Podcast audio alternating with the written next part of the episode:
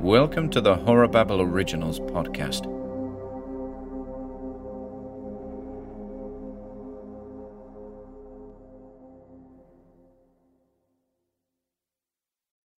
The Lure of the Dreamscape by Ian Gordon.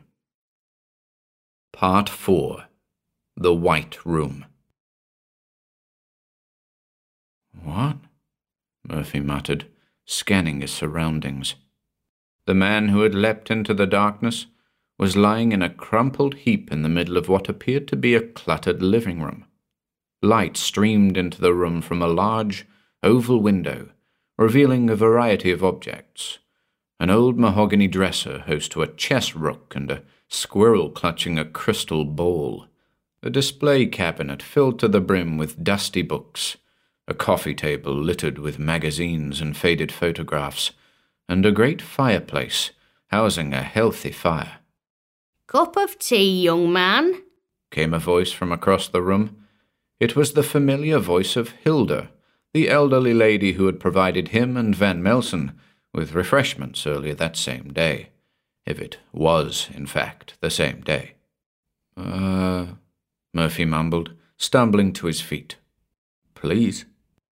The young man had managed a couple of steps in no particular direction when it occurred to him that he was no longer in possession of the little black box.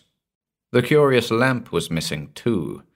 Only the strip of material torn from his t shirt remained, tucked into the pocket of his faded jeans.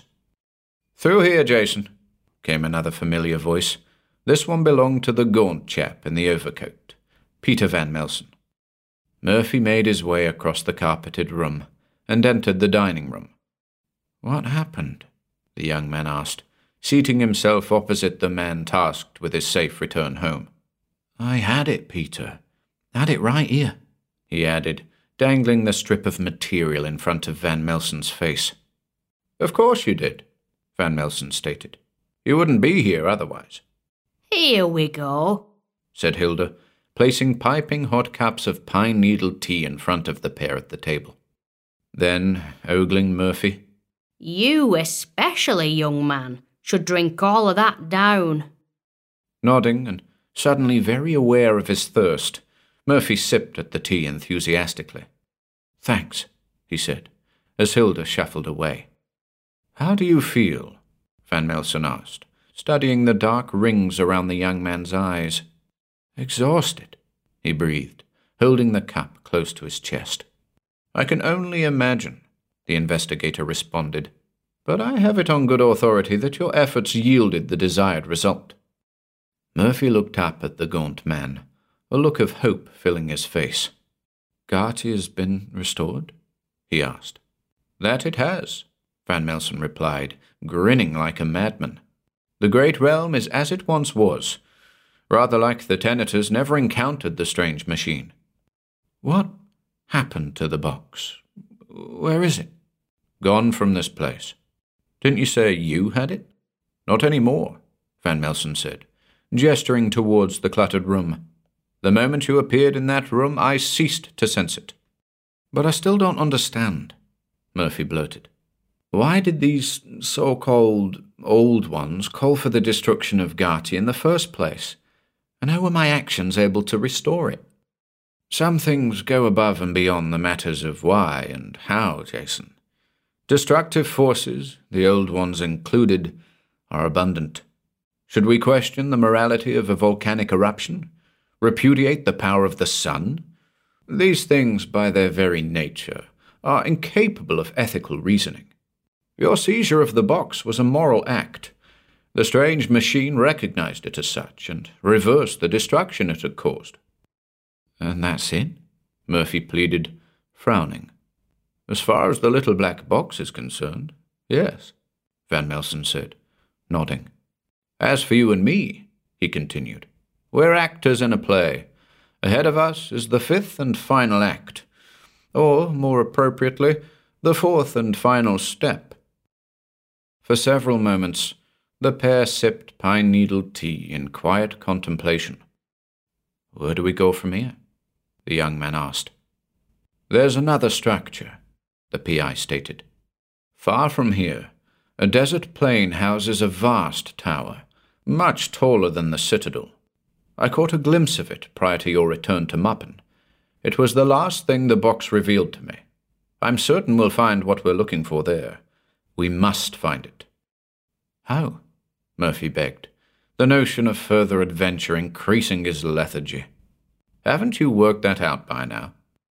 Follow the wind, the young man said, with just the slightest hint of cynicism. Van Melsen nodded, displaying that toothy grin again. But we must move, Jason. He's coming. The man in the hat? Yes. Without the box, you're his only option. He knows you want out of this place, knows his only chance of escape is to overtake you at the finish line, as it were. If your actions result in the opening of a door, all he needs to do is step through it before you. The young man sighed. I'm not sure I can make it, Peter, he said. I'm done. Of course you can, Van Melsen stated affirmatively. And besides, you won't be heading out there alone this time. No? Absolutely not, came the decisive tones of the investigator. I'll be right there with you, all the way. Murphy managed a smile and nodded. Now get some rest, Van Melsen continued. You'll need to be refreshed for the journey ahead of us. Again, the man in the black t shirt nodded, climbing to his feet.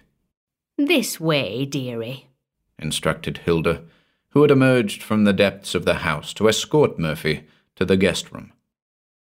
The exhausted thirty one year old crawled onto the comfortable bed that awaited him in the quaint guest room and lay back. He denied the swarm of thoughts that threatened to invade his mind and fell asleep the second his head hit the feather pillow. When Murphy awoke, he found the gaunt character Peter Van Melsen towering over him.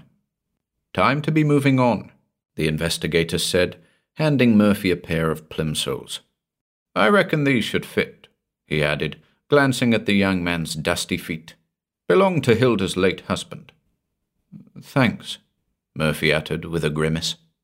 Slipping the plain plimsolls on, the young man crossed the room and splashed his face with water from a pail at the end of the bed. Thereafter, he and Van Melsen left the small house, thanking the elderly lady once more for her hospitality. May the wind be at your back, Hilda offered as the steadfast men stepped out into the twilight. Muppen was bustling. Villagers went about their business on the quiet streets, carrying large sacks of grain and firewood back and forth between dwellings. A crimson sky enclosed the scene, the last vestiges of the fleeting orange sun. Gauging the direction of the wind, Van Melsen led them south, out of Muppen and the Vale, and back onto the open plains into which the pair had plunged some time ago. The landscape was different under the violet light. The surrounding hills were reduced to dark, looming forms, the plain itself little more than a sprawling expanse a vast swath across which the gentle wind encouraged them. Soon enough, darkness was absolute. The unlikely pair yielded to the breeze, a comforting gale that offered a sense of purpose. And then, quite abruptly, Van Melsen whispered, He's here. What? Murphy blurted. Him? The investigator nodded, urging them onwards. The young man studied his immediate surroundings, saw nothing. But when he turned his head and looked north, back along the expanse, he thought he detected the faintest of outlines in the deep distance, the suggestion of a figure, a dark figure in a trilby hat. Let your eyes look directly forward, Van Melsen quoted, and your gaze be straight before you. And as the investigator spoke, a small black dot appeared in front of them. The dot floated just ahead of them, matching their pace. See it, Jason? Yes, Murphy said, drawn to the spot. We must walk a little faster, Van Melsen instructed, increasing his pace. The man in the plain plimsolls matched it. Faster still, came the instructions of the PI, and once more upped his pace. And Murphy matched it again and again, until the pair of them were jogging towards the little black dot ahead of them.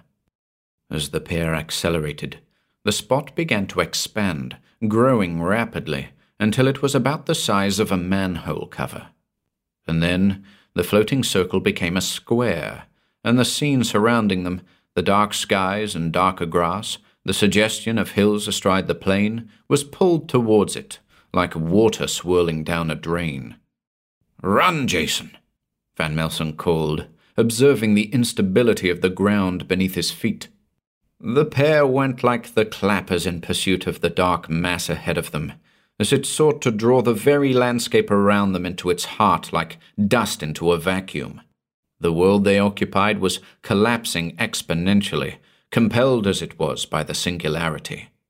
Murphy knew what the PI was about to yell before the words left his mouth. Jump, Jason! Van Melsen shouted, and without hesitation, the young man leapt towards the dark square. The investigator followed in quick succession, and a nanosecond later, the pair were gliding through midair prior to landing with considerable force on a polished wooden floor. The intrepid pair were surprised to find themselves back in New Babylon, prone, on the stage of the theatre. But it wasn't as it had been before. The main hall and parterre were crammed, filled to the brim with spectators. The gods were packed, too, clean shaven and made up faces staring down at them. The expectant crowd watched closely as the pair climbed to their feet, studying their surroundings. Turning, Murphy was the first to notice the painting on the easel. It was manifestation, and once again it was alive with motion. Within its depths was a figure, the man in the hat, traversing a shadowy plain, barely visible under starry skies.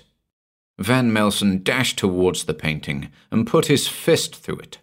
Murphy was immediately at his side, tearing at the canvas, squashing the fragments in his hands. This display of violence seemed to provoke a reaction from the audience. A solitary voice shouted, followed by a number of claps and whistles. In a matter of seconds, the entire audience was upright, engaged in the act of applauding and cheering. It was a standing ovation the pair were receiving, a celebration of their demolition. Automatically, driven to it by the overwhelming sense of elation in the air, the pair bowed to the adoring crowd, then took off backstage in quest of the door labeled Exit. But it was a new, New Babylon into which Murphy and Van Melsen plunged on leaving the theatre. Bright sunlight stole their vision as they descended the small flight of stairs at the back of the building. The steps delivered them to a massive expanse of sand, across which only rippling dunes met their gaze. The vivid yellow sun hovered directly above them, a scorching spotlight from which there appeared to be no shelter. The pair would have sought refuge in the theatre, but turning to survey the building they just left, their eyes met only a further extension of the barren sandscape. The theatre was gone, as was any evidence that it had ever stood there in the desert. But on the horizon, much closer than the unlikely duo might have dared hope, stood a strange structure, a perfectly vertical mast, or pylon, disappearing into the haze of the upper atmosphere. The sheer scale of the thing was unprecedented. Neither of the two men in its midst had ever gazed upon such a construction. It was undoubtedly that which they sought. Van Melsen was certain of the fact, owing to that fleeting glimpse provided by the box prior to its mysterious departure. The pylon stood alone on the horizon, its only company the wandering dunes at its base. And then another curious thing occurred. The yellow sun above began to descend. It moved swiftly across the sky, crested the strange mast, then dipped out of view behind it. In doing so, a shadow was cast towards the awed pair, a shadow that would serve as both protection from the scorching orb and a dark path towards the pylon. Let's go, Van Melsen said simply, and took off along the new highway. Murphy walked at his side, his hand me down footwear providing protection from the red hot sand. I'm not sure about this place, the investigator said as they crossed the difficult terrain. The desert? the young man asked. The dreamscape. New Babylon, Gati, everything in between. There's something familiar about this place, and I'm not talking about dreams. What could it mean? I can't say, Van Melsen muttered, but I sense I've known this place. It's in the air, the sun. If only I could put my finger on it. Murphy had little to say in response to that. His impression of the world into which he'd wandered was quite different. He thought of what the large dwarf, Red, had told him in the woods. The dreamscape is a transitional realm, a world between worlds. What could it mean for Van Melsen to have known it? But the young man chose to keep his mouth shut as the investigator withdrew what appeared to be the last cigarette from the pocket of his blazer. Ah, well, Van Melsen breathed, lighting it. Be home soon. As the pair neared the mast, they noted it was of metal construction, smooth, dark, but non reflective, some fifty feet or so in diameter. Patterns were hewn into its surface, intricate etchings that, as seen from a distance, appeared to be random. On closer inspection, however, Murphy perceived the markings as extensive Cretan labyrinths, whereas Van Melsen saw them as the outlines of human brains. The duo located the entrance to the pylon, partially hidden though it was by the roaming sand. The door lacked embellishment of any kind, just a plain metal portal, offering little indication of what might lie beyond. Van Melsen wasted no time in brushing the sand away, and, with the assistance of the young man at his side, took hold of the metal door handle and pushed it open. A narrow rotunda lay before them, host to a winding staircase. Mounds of dust peppered the stark concrete floor. A dozen white lights shone back at them from the smooth, round walls. Stepping inside, the PI motioned towards the stairs. I guess the only way is up, he said, wryly. Then, turning to the man in the black t shirt, Are you ready for this? As ready as I'll ever be, Murphy muttered, looking up into the central shaft. A black void looked back at him. It's dark up there, he added, looking to his colleague for reassurance. Well, I have my pocket lighter, Van Melsen said, withdrawing the golden object from an inside pocket. We'll use it sparingly. Hang on to the rail as we go. The young man nodded, willing to accept anything the investigator had to say at this point. Quietly now, the PI added. Mustn't draw attention to ourselves. You think he's still on our trail? Murphy put in. Undoubtedly. Up the pair went, their right hands clinging to the wooden rail, Footfall followed footfall as they climbed into blackness, the dedicated pair willing themselves onwards and upwards toward some unknowable destination. After a solid thirty minutes or so of relentless ascent, Van Melsen insisted the two take a break, and out came the pocket lighter. Tired and somewhat dazed due to the spiraling ascent, the duo lay back on the steps, resisting the temptation to vomit. Murphy, panting, struggled to come to terms with the sheer scale of the mast. You saw it, Peter. How will we ever reach the top? Oh, ye of little faith, the PI returned. And anyway, who said we're meant to reach the top? The thought hadn't occurred to the young man. We climb until we find what we're looking for, Van Melsen continued. The fourth step awaits us here. Of that I am sure.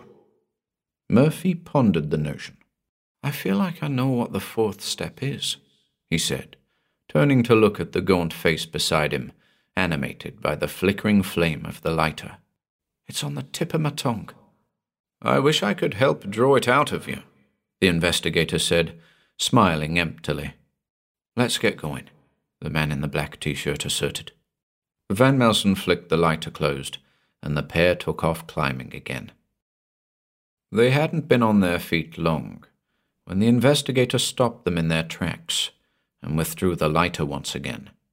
What is it? Murphy whispered. The PI put a finger to his lips, then mouthed, Listen. From far below, deep in the darkness, the sound of footsteps soared to meet their ears. The distinctive tread of heavy boots reverberated throughout the mast, the source of the sounds close at hand. It's him, Van Melsen stated matter of factly. Come on. The weary duo climbed with a renewed sense of urgency, step by step, utilizing every ounce of strength to lift them ever higher, stretching the sinews of endurance to breaking point. And it was in the midst of this final push that Van Melsen noticed a dim source of light above them, a soft glow that promised an end to their drudgery. A few more arduous steps, and the handrail to which they clung became visible. They saw again the stairway beneath their feet, and the cold metal walls of the rotunda. Almost there, the investigator managed, puffing and wheezing, cursing his smoking habit. The source of the soft glow was a narrow passage, a lengthy corridor that, given the limited width of the pylon, shouldn't have existed. A lantern attached to a carrying stick was propped up by the entrance to the passage, an item Van Melsen was quick to collect, throwing it over his shoulder like a hobo's bindle. Into the corridor the PI went, and Murphy followed, his eyes drawn to the red brick walls enclosing them. The unlikely pair tramped along the passage for what seemed like hours, the walls around them unchanging, the darkness towards which they blundered ceaselessly beckoning. And when finally they reached the end of the tunnel, it was an inconspicuous wooden gate that awaited them, a gate exceedingly familiar to the man in the black t shirt. How can this be? Murphy mumbled, bewilderment drenching his words. The gate was small and relatively simple in design, faded, scratched, and part painted a deep blood red. Affixed to a horizontal slat at the top of the gate was the Roman numeral X in brass. I'm home again, Murphy muttered. Tenby Fold Lane. This is the back gate. Van Melsen had surmised as much the moment he'd noticed the number in brass, but the purpose of the weird diversion eluded him. The lantern over his shoulder flickered as Murphy moved closer to the gate, tracing the familiar marks and indentations the young man recognized from childhood. With trembling fingers, he pushed the gate tentatively, and slowly it creaked open. Remember, Jason, Van Melsen warned, as a new source of light streamed into the corridor. This isn't your home. You're in the dreamscape. Home is far, far away from here. Nodding, the man in the black t shirt edged forward, stepping into the light.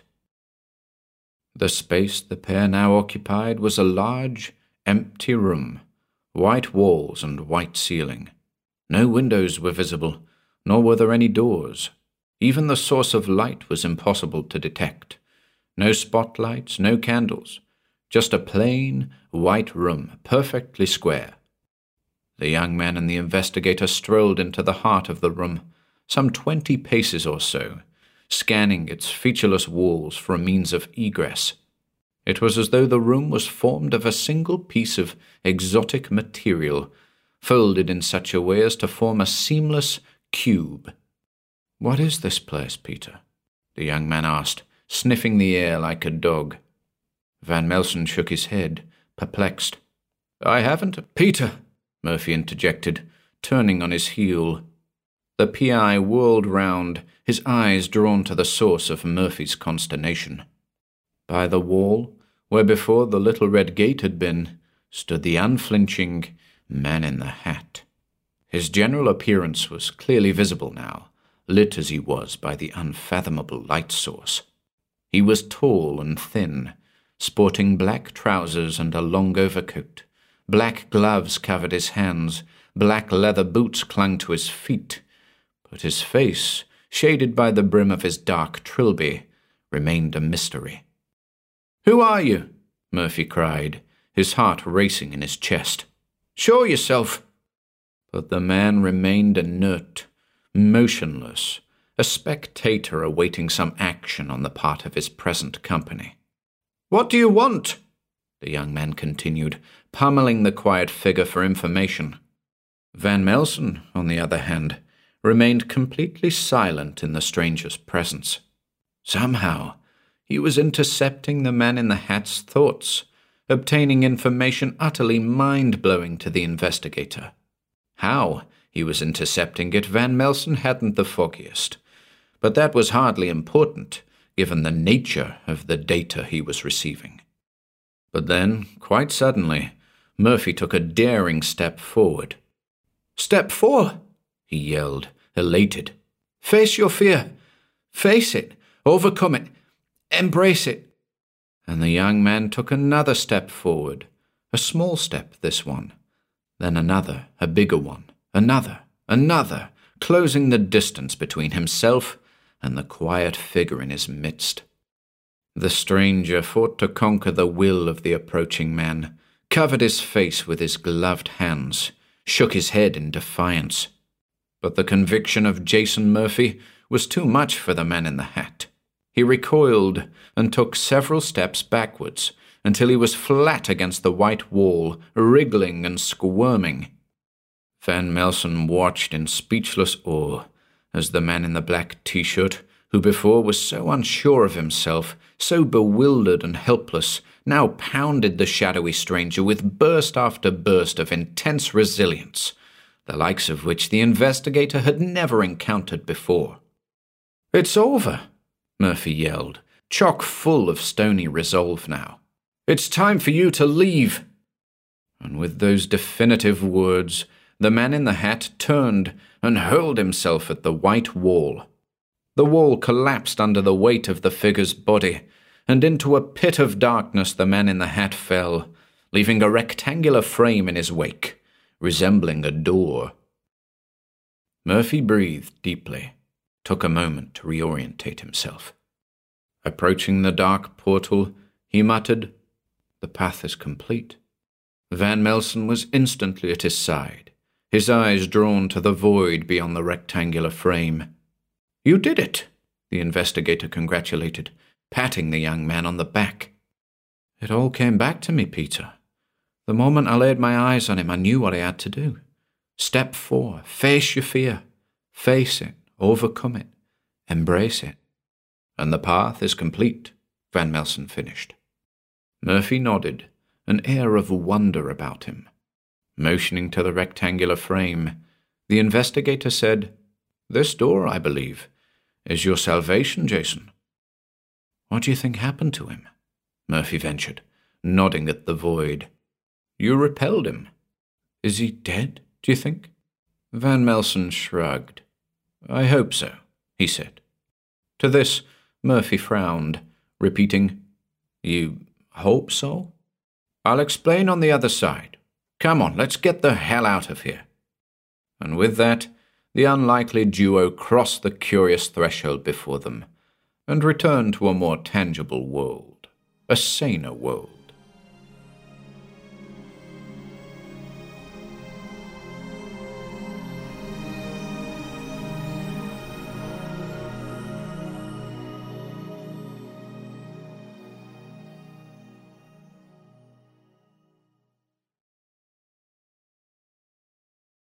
Epilogue The shopkeeper, Gary Cook, watched with wide, unblinking eyes as the veil of vapour surrounding him in his imitation hookah lounge began to dissipate, revealing not one, but two individuals sitting quietly on the array of cushions opposite him. Removing his mask, Cook was eager to address the pair. Peter? Gary, the PI replied, nodding casually. You haven't got a cigarette, have you? Of course, Cook announced, producing a pack of twenty from the breast pocket of his shirt. Lighting one, he proceeded to pass it to his old friend, a look of impatience staining his face. Inhaling deeply, Van Melsen motioned to the young man sitting next to him.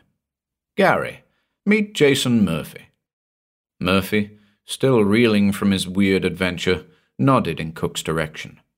Jason, Cook said, bowing his head in acknowledgement. How long was I out there? The investigator quizzed. Two, three hours, something like that. I haven't budged an inch. Then, as an afterthought, bladder like a camel. Van Melsen winced. Two or three hours? I was out there for days, Gary. Perception is a hell of a thing, old friend. What about him? He's been missing for over a decade. In response to which, Murphy returned a wry smile.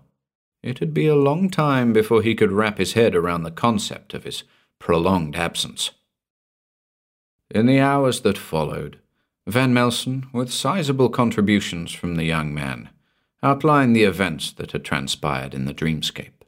Murphy's experiences in the city of New Babylon, his encounter with the dwarf Red and the entity known as Gertrude, the terrifying matter of the noble act in the great realm of Gati, and the final confrontation with the mysterious stranger in the White Room. Murphy's journey was an act of displacement, Van Melsen said. The four steps, in conjunction with the little black box, granted Murphy entrance to the dreamscape, but also a way back from it.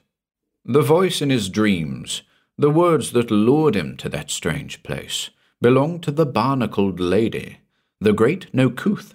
She saw it all, Gary. Cook was aghast, mumbling, Saw what? Pimpernella and the little black box, the meddling of the old ones, the man in the hat. The shopkeeper frowned, impatience obscuring his wizened face. It is he who we should concern ourselves with, Gary, Van Melsen said. I spoke earlier with regards to my recurring dream. Then, addressing Murphy, a dream you and I have often shared, Jason.